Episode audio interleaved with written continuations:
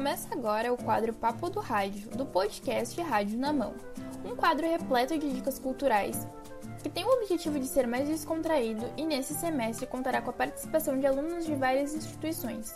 Eu sou Monize Gomes, estudante do IFRS Campus Rio Grande e irei apresentar o episódio de hoje sobre Dia da Consciência Negra.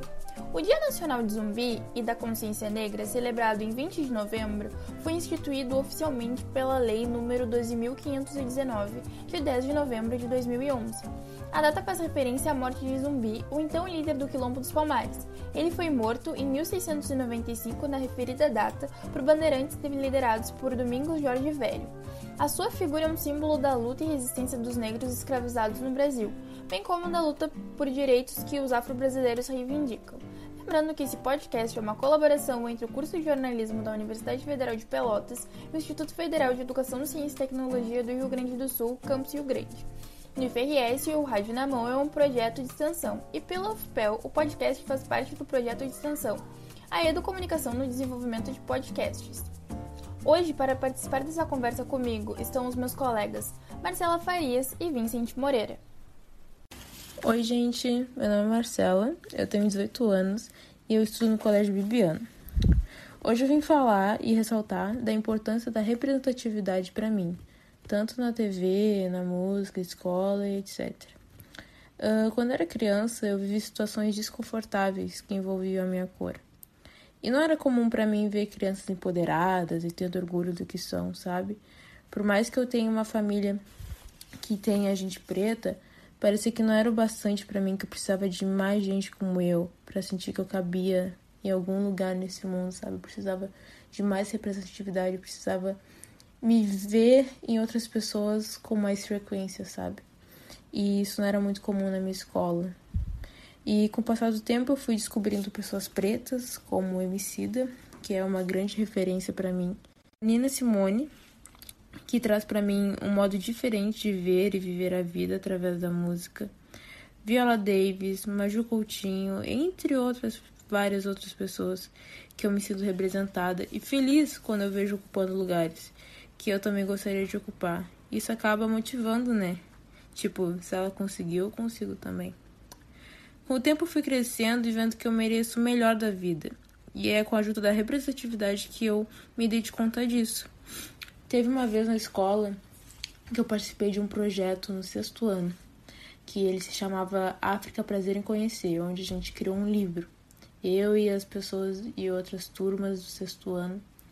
E, e foi tipo um, um projeto que me fez me valorizar mais, sabe? Porque foi um, foi um projeto que, que eu me vi representada, eu me vi ali, sabe? Como se eu tivesse me sentido em casa e como se aquilo era tudo que eu precisava ouvir e estudar, sabe? Que era estudar sobre a minha cor, sobre meus antepassados. Enfim, envolvia muita coisa que eu precisava para ter esse up na minha vida de tipo, nossa, eu eu tenho valor, eu vale a pena, sabe? E eu acho que trazer essa representatividade nas escolas, né, esses, esses tipos de projetos é muito importante. E eu, eu falo isso porque foi muito importante para mim, sabe? Teve muita importância na minha vida. E, e acho que é isso, gente. Acho que a representatividade é tudo.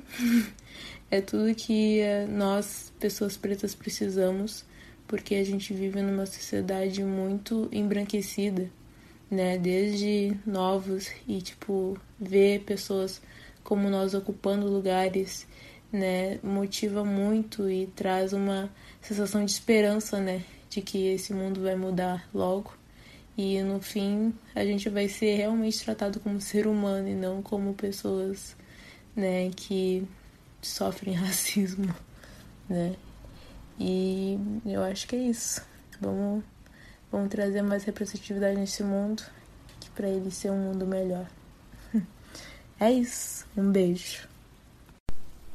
Oi, gente, como eu falei, eu sou a Monize, estudante do segundo ano do curso de geoprocessamento daqui do IFE, de Rio Grande, bolsista do projeto e eu tenho 18 anos.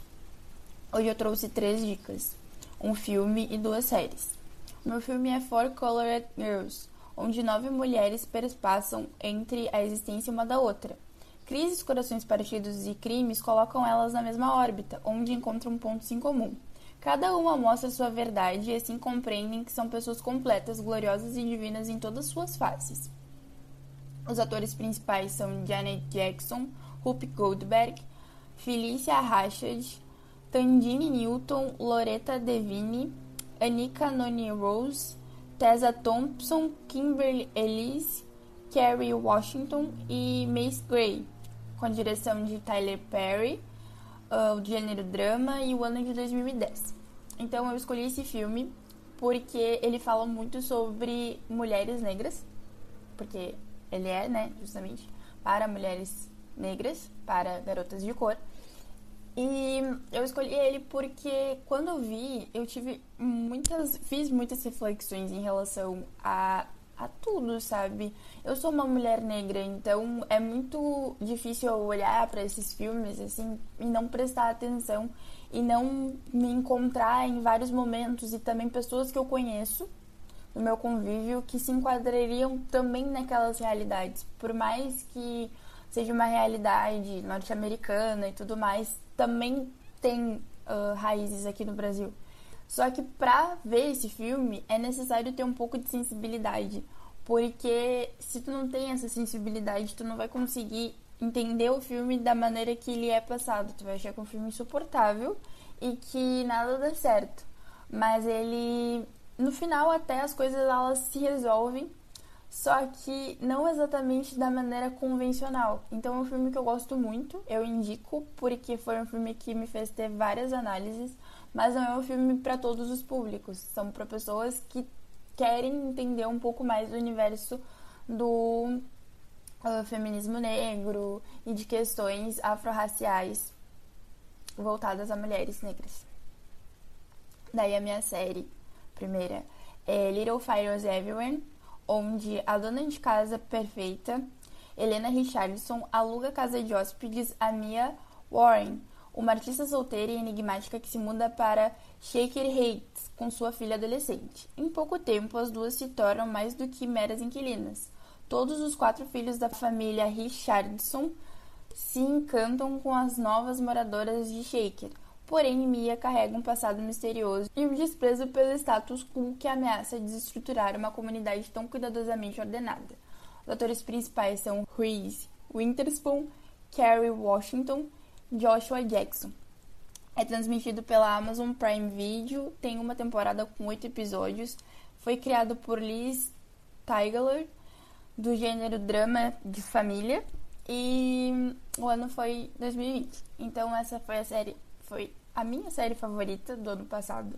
Eu vi e achei muito boa, porque ela faz uma crítica muito grande ao sistema é, tradicional, sabe? A gente vive num, num mundo socialmente é, aceito, né? Tipo, as pessoas querem ser socialmente aceitas. E a minha não, ela não tem essa tentativa de tentar ser aceita, se encaixar no padrão social e tudo mais. E a Helena sim. Então é uma crítica à minha desestrutura toda a família. E é muito louco porque elas vêm, as duas, e na maneira que elas vivem, elas desestruturam uma família inteira que tem muitos problemas, mas que vive nos moldes tradicionais.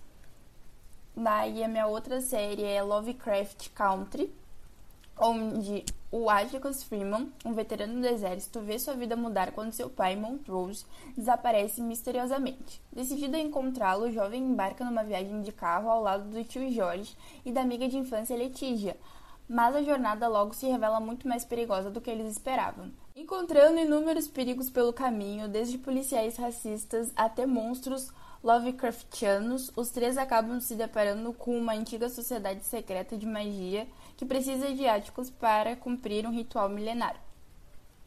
Os principais atores são Jordan Smollett, Jonathan Majors, Michael K. Williams. A direção é de Misha Green e Jordan Peele, transmitido pelo HBO Max, possui uma temporada com 10 episódios. O gênero é drama, terror e fantasia e o ano é de 2020. Então essa foi uma das minhas melhores séries desse ano, que eu vi desse ano, e que eu adoro. Eu acho incrível. Eu não sei nem explicar porque, assim, acontece muita coisa. Ela não foi renovada para a segunda temporada, então já adianto que vão no finalzinho, assim, o final ele não é tão completinho. Da outra série também não foi renovada para a segunda temporada, mas o final é mais completo que esse. Mas, porém, entretanto, é uma série que eu gosto muito porque cada episódio acontece uma coisa, só que todas as coisas são meio que voltadas às questões um, étnico-raciais. Então, se tu for olhar assim a série, todos os problemas que eles enfrentam também têm raiz nas questões, também não, eu acho que em grande maioria tem a ver nessa raiz nessas questões afro-raciais.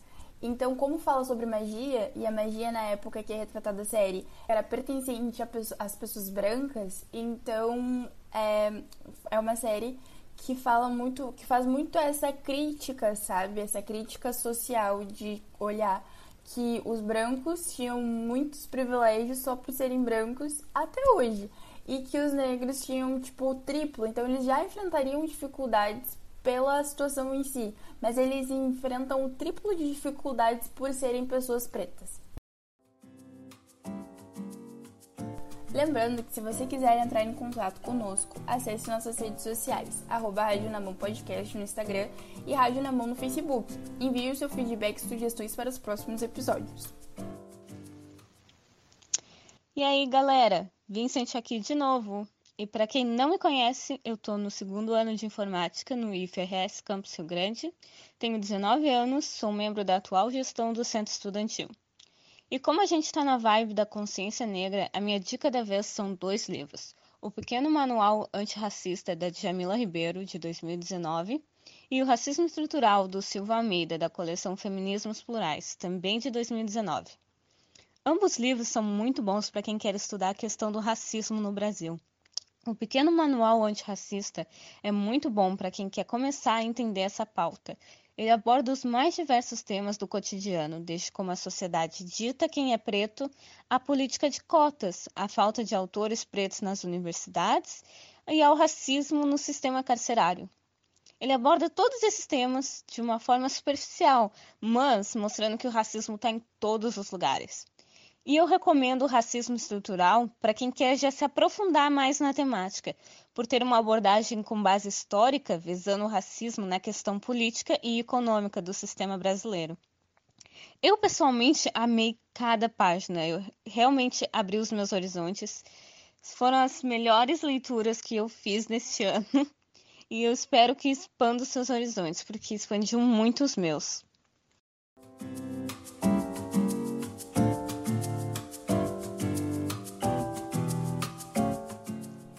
Nosso episódio vai chegando ao fim. Eu gostaria de agradecer a participação de toda a equipe Papo do Rádio que seguiu conosco e fez mais um episódio acontecer. Não esqueça, você pode interagir com a gente nas nossas redes sociais, arroba Rádio na Mão Podcast no Instagram e Rádio na Mão no Facebook. Você também pode nos encontrar pelo perfil do projeto da UFPEL, arroba Foco no Instagram. Esse episódio tem produção de Alan Araújo, Gabriel Rosa, Marcela Farias, Maria Gabriela John, Bonise Gomes, Vicente Moreira, Vinícius Silveira e Yasmin Maio, e orientação das alunas do curso de jornalismo da UFPEL, Andréa Cardoso, Brenda Pacheco, Carolina Ferreira, Isadora Montanari, Lisandra Miranda, Maria Rita Rolim e Milene Lousada, e com coordenação da professora do IFRS Campus Rio Grande, Raquel Ferreira, e das professoras da UFPEL, Marisley Ribeiro e Michele Negrini.